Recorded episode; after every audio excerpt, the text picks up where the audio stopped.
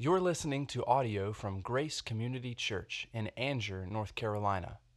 More information about Grace Community Church can be found at graceccnc.org.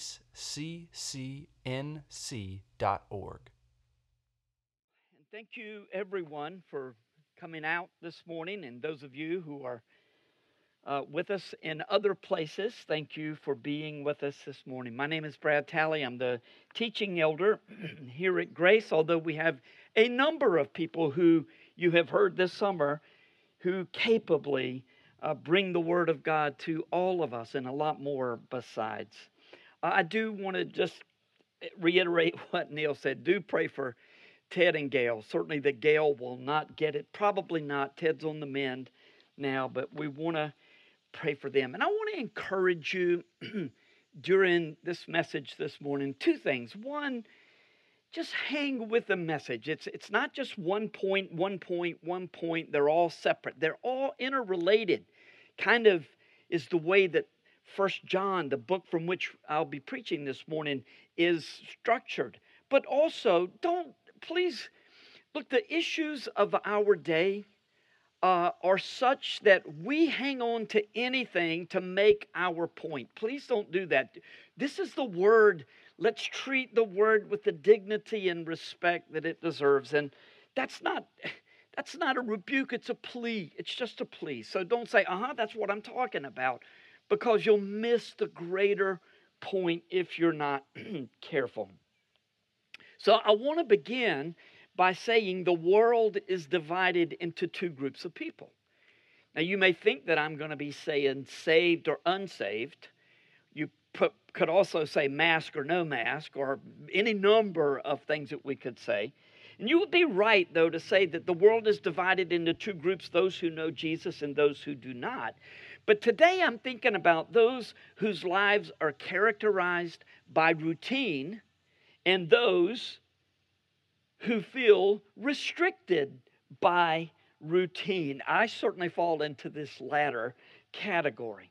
We are in a summer-long series here at Grace titled Conformed to the Image of God's Son, Jesus. Now, if you pay attention to the grammar of the title, you're going to get the sense that the work of conforming, we're being conformed. It's not that we're conforming ourselves. We are being conformed, and that work comes from outside of us. You would be right to understand that it is God who is working to make us like Jesus. But it is also true, as Pastor David said last week in his excellent message from Romans 12:1-2, that we should put ourselves in a position to be conformed to the image of Christ. We get in the place, and God does the work. That's where the routine comes in. King David claimed in Psalm 55, 17, that he prayed morning, noon, and night. I think what's so interesting about his prayers is that they were laments. So David complained. He said, I pour out my complaints morning, noon, and night. But that's a pattern that a lot of Christians have followed for prayer. Daniel certainly did. He prayed 3 times a day. His opponents knew exactly how to get him. Daniel said, this is really not a trap for me. You think it's a trap, but I'm just going to do what I do. Jesus often got up before dawn to pray. And in 1 Timothy 4:7, the Apostle Paul urged Timothy to train himself for godliness, or as the New American puts it, discipline yourself for the purpose of godliness. If there is one essential for walking with Christ in the Christian life, it is routine. If there is one pursuit that eludes me and eludes many of you, I know it is routine. That's okay. You are my people, those of you who find routine difficult. Our text today is the 10 verses of 1 John chapter 1. Now, if I were preaching through the book of 1 John, I would approach this text differently than I will today. I promise not to intentionally or purposefully or carelessly take liberties with Scripture. But since this is a topical series, we're able to look at the text from a different angle. So I'm going to begin, as I often do, with a brief explanation of the text to keep us from getting off track. Then I'm going to talk about three routines that are important for us. The routine of our relationship with Jesus, the routine of our relationship with other believers, and the routine of repentance. And yes, it connects not only to last week's message, but the week before from Psalm 51. Before we begin and jump into the Word, let's pray. Father, thank you for your goodness and your grace to us. Thank you that we can meet even in this way. We pray, Lord, that you would protect us physically, but far more importantly, that you would protect us spiritually. These are confusing times. May we be certain this day about the things that you require of believers. For we pray in Jesus' name. Amen. We'll be reading from the English Standard Version. And as I read these first two verses, try to determine whether you think John is making a theological point or if his heart is just simply overflowing with love for Jesus. That which was from the beginning, which we have heard, which we have seen with our eyes, which we have looked upon and have touched with our hands, concerning the word of life. The life was made manifest, and we have seen it and testified to it and proclaimed to you the eternal life which was with the Father and was made manifest to us. So, is this theological language or heart language? It is both, I think.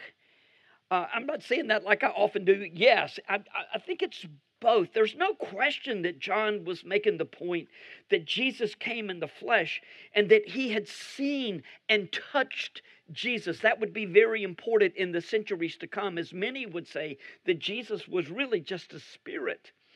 It wasn't full-blown at that time, but there may have been some of that heresy around. And John was saying, look, he was my best friend, and I was his best friend, and I touched the man. There are several similarities between the first four verses in 1 John and the first 18 verses of John's gospel. Jesus, who has existed eternally with the Father in the Spirit, came to earth in the flesh. And that is deep theology. No one ever heard anything like the story of the incarnation. Even so, by the time you finish verse 4, you can almost hear John saying, let me tell you about my Jesus. Verses 3 and 4, that which we have seen and heard we proclaim also to you, so that you too may have fellowship with us. And indeed, our fellowship is with the Father and with his Son, Jesus Christ. And we are writing these things so that our joy may be complete. Our fellowship is with the Father and with his Son, Jesus Christ, but it is also with other believers who follow Jesus. There is much joy in this fellowship, and though you'll find this hard to believe, more joy, even greater joy than social media can bring in 2020. I mean, if watching the news or keeping up with social media is more your routine than fellowshipping with the Lord or with his children, then I doubt there is great joy in your life. Verses 5 to 10 describe the benefits of following Jesus and practicing repentance. But also, they talk about the dangers of hiding our sins and refusing to acknowledge our wrongdoing. In verses 5 and 6, John says, this is the message we have heard from him and proclaimed to you, that God is light, and in him is no darkness at all. If we say we have fellowship with him while we walk in darkness, we lie and do not practice the truth. God is light, and if we are to walk with him, we must be honest with ourselves and with others about what God expects of his children. In verse 6, John says that when we claim to be walking in the light, but we are secretly sinning, we are hypocrites, deceiving others about who we are. A remedy is given in verse 7, and then a warning, another warning in verse 8. But if we walk in the light as he is in the light, we have fellowship with one another, and the blood of Jesus, his son, cleanses us from all sin. If we say we have no sin, we deceive ourselves, and the truth is not in us. Most of the Greek verbs in 1 John 1 are written in the present tense, and that indicates a continual action. You know the difference between continual and continuous. Continual is ongoing. Continuous is without interruption. Allison and I were on vacation last week, and we were continually eating all kinds of good things. Not continuously, or I wouldn't fit on this platform. But we were continually eating more than we normally would, doing all kinds of snacks and things like that. So this action, the actions here are continual actions. If we are walking in the light, doesn't mean we don't stray, but if our practice is to walk in the light, we are continually fellowshipping with other believers because that's part of walking in the light. And the blood of Jesus is continually cleansing us from our sins. Now, does this mean we're getting saved over and over? No, but it does imply, it does mean that we must confess our sins frequently. That's what verse 9 is going to tell us. Walking in the light doesn't mean that we're free from sinful thoughts or words or deeds, but it does mean that we will be honest about our sin and recognize our need for forgiveness, which Jesus' blood accomplishes. If we refuse to be honest about our sins, then we go from deceiving others in verse 6 to deceiving ourselves in verse 8. You know that type, don't you? In fact, have you ever done it where you've shaded the truth a little about something so long that you believe what you're saying that is not truly accurate? Some people just lie outright, and they lie so long, so frequently, consistently so long that they just believe the lies that they tell. There's a remedy in verse 9 and a grave warning again in verse 10. If we confess our sins, he is faithful and just to forgive us our sins and to cleanse us from all unrighteousness. If we say we have not sinned, we make him a liar, and his word is not in us. Since we are told in 1 John 5:13 that this little letter is written for believers, we know then that verse 9 is written for us. This is not talking about the repentance that a person confesses to God his sins when he is trusting Jesus for the first time, when he says to the Lord, I am a sinner, please save me, Lord Jesus, on the basis of what you did on the cross. And probably when you were saved, you didn't say it exactly like that, but you get the point. He's talking to believers. We need to continually be coming to the Lord and confessing our sins. When we are cleansed, this beautiful promise of forgiveness, when we are cleansed from all unrighteousness, you know what happens? We look like Jesus. We are being conformed to his image. Confession of sins is an important component in this process. And if we refuse to be honest about our sins, we go from deceiving others in verse 6 to deceiving ourselves in verse 8 to calling God a liar in verse 10, with his word having no impact, no discernible impact in our lives. It's not that a believer is going to say, I just think God's lying about that. But it's going to sound more like, that's not what that verse means.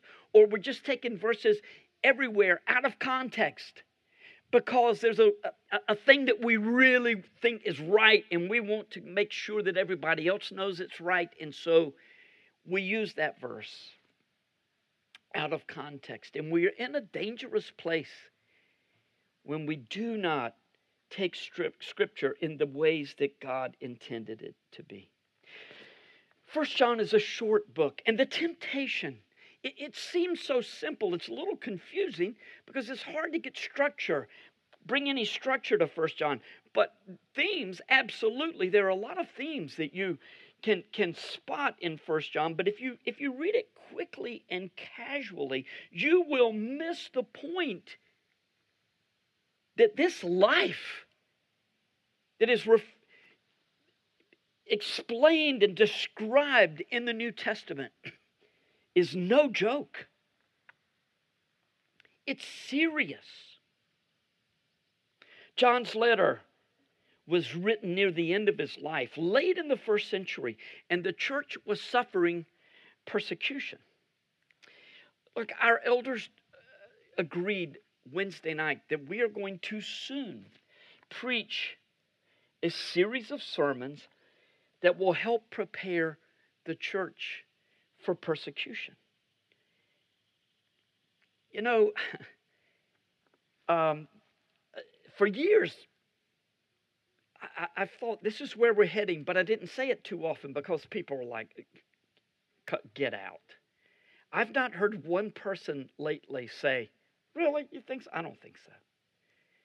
I think we all understand we're heading for persecution, and I don't know that we are aware of the level that will come. And if things change politically in just a little bit, look, our hope is not in politics.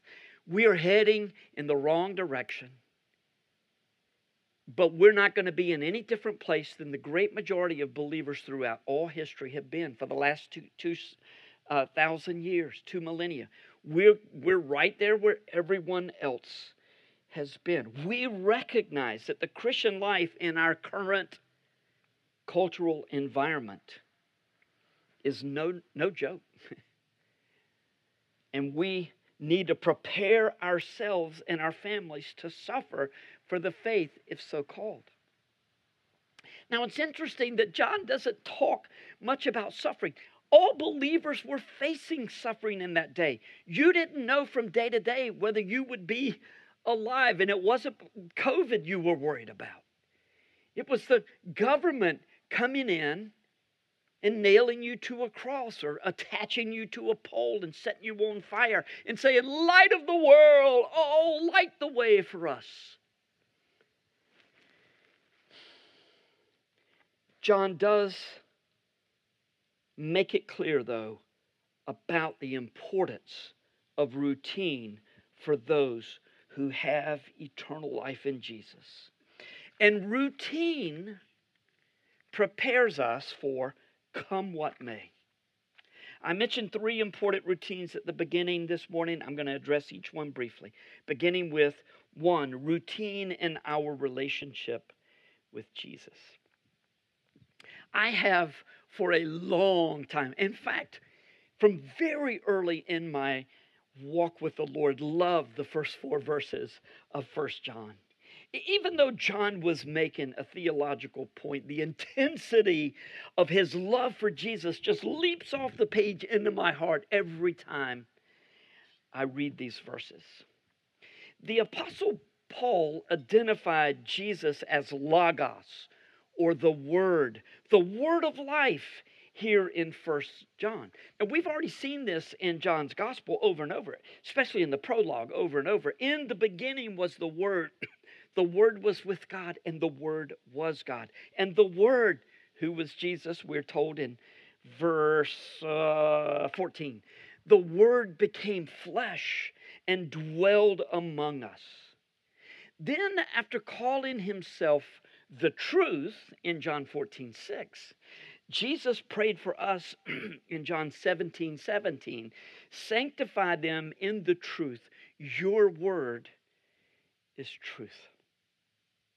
I know that a lot of us tend to think, oh, if I were only alive when Jesus was alive, and if only I could have followed him. Well, look, the disciples' lives tell us that we would have had just as much trouble as they did following the Lord. Well, that was before Pentecost. They had trouble after Pentecost.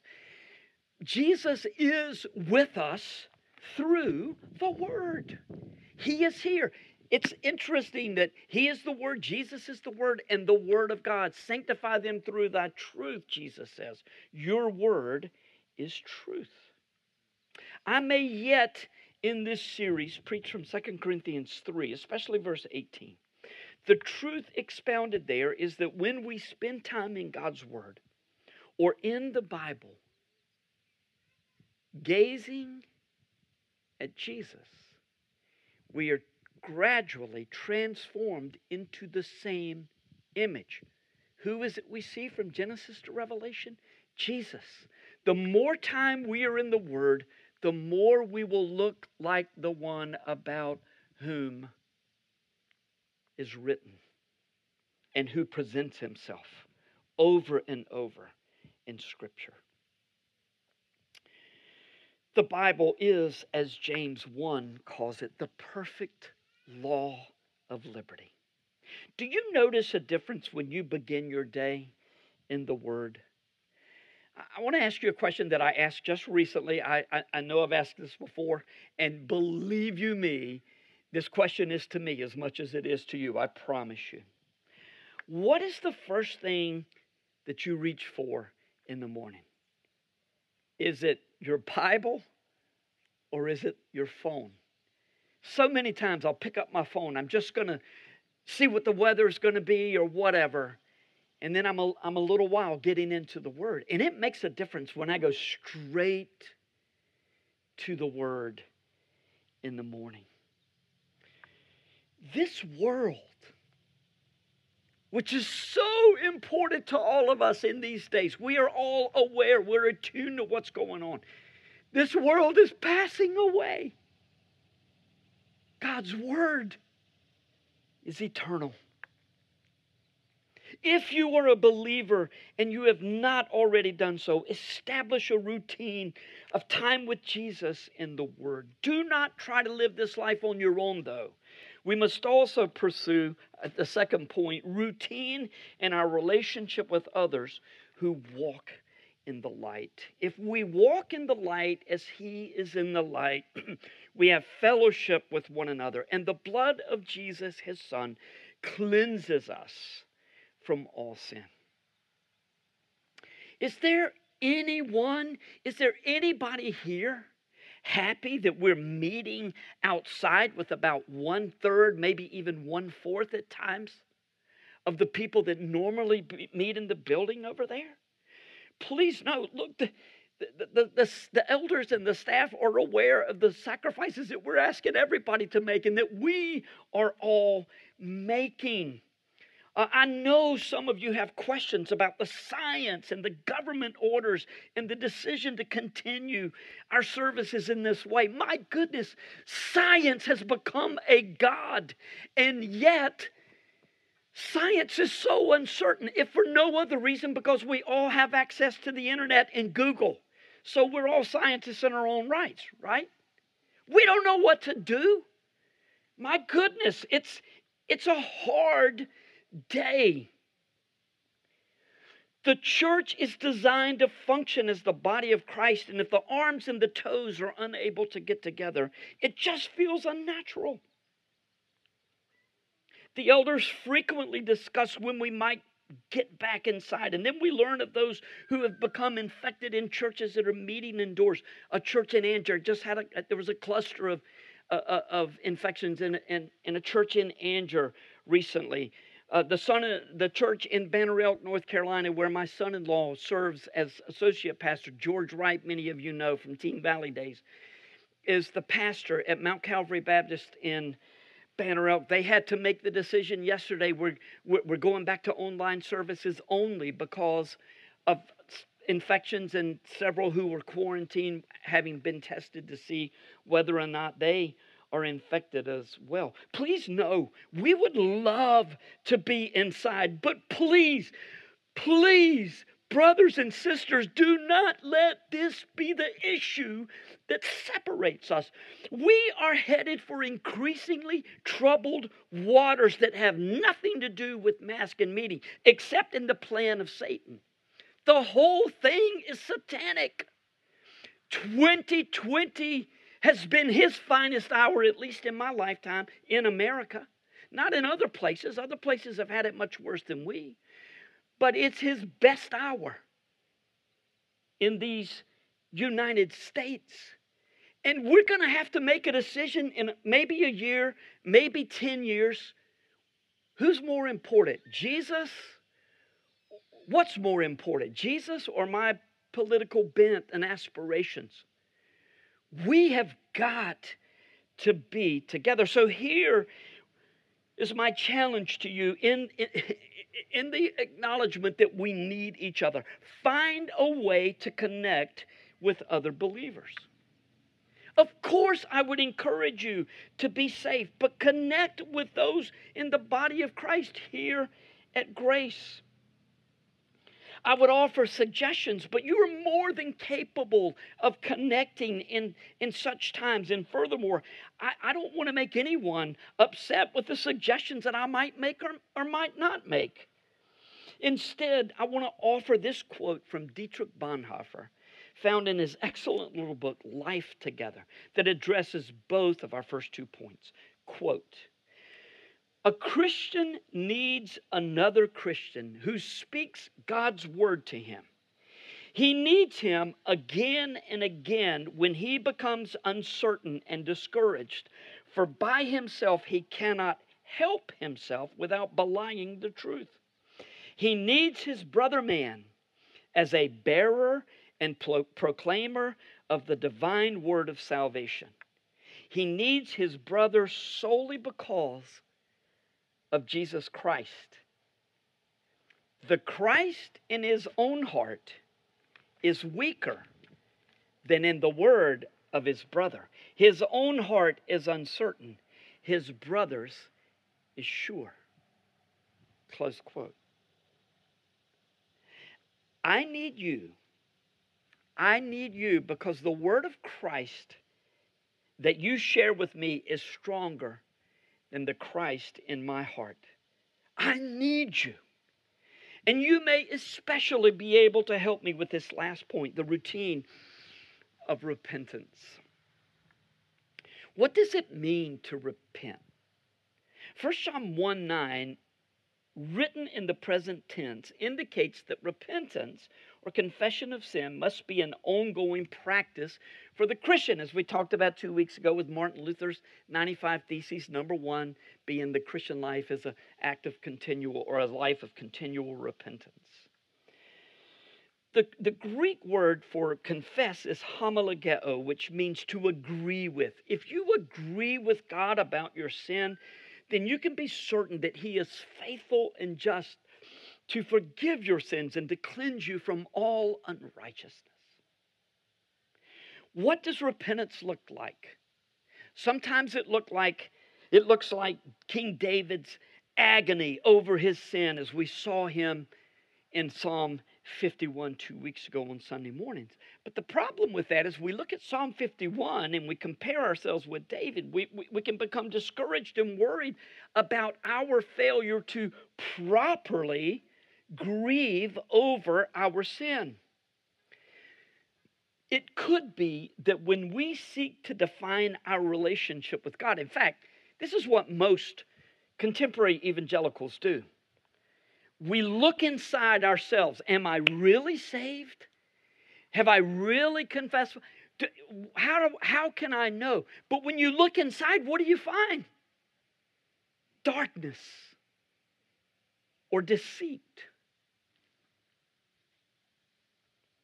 To repent, do you need to mean it when you come to God? Do you need to mean I mean this, God, I'm confessing? Or do you really need to mean it? Or do you really, really, really, really need to mean it? What you must do is to believe God's word. Never be casual about your sins, but you must believe God's promises to forgive you when you agree with him about your sins.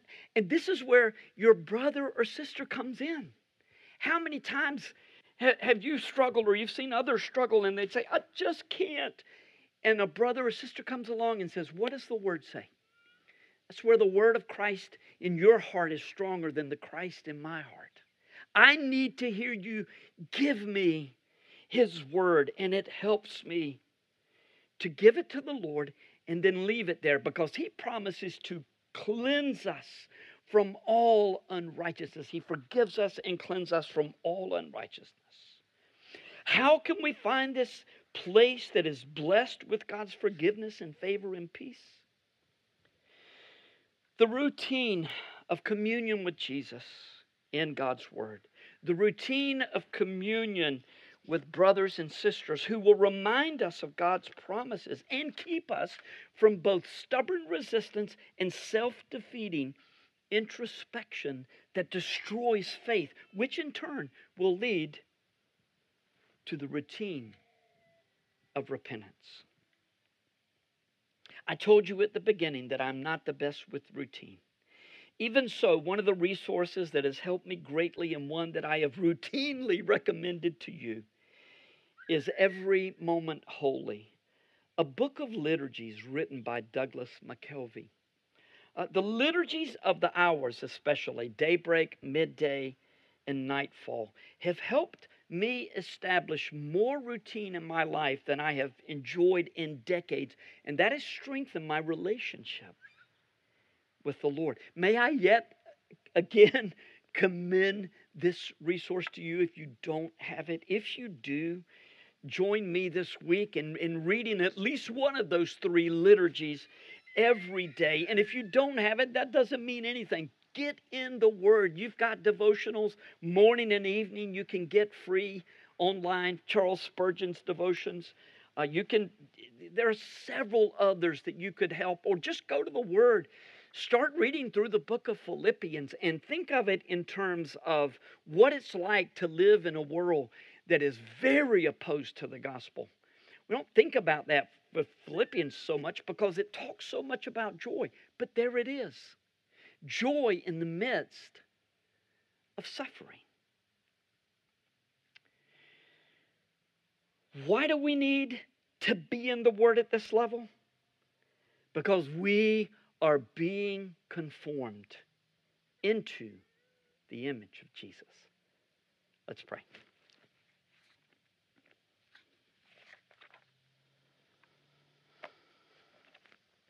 Our Father, we live in a time where people are so certain about everything. And those of us who are not quite as certain in our hearts and minds would say, I just don't know how to function in a time like this because sometimes I don't know my right hand from my left. But Lord, you comfort, encourage,